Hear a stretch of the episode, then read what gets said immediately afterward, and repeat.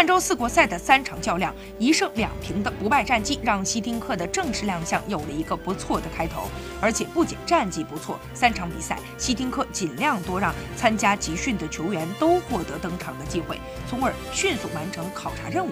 主力阵容或许在四国赛就会敲定，只差进攻端的张玉宁。本次四国赛，除了绿城门将樊金明以及上港后卫未来之外，其余的所有球员都得到了登场的机会。希丁克也是借助宝贵的机会，对这批冲击东京奥运会的适龄球员进行最后的摸底儿。首轮和泰国，末轮和墨西哥这两场比赛均首发的球员，很可能就是未来国奥的主力班底，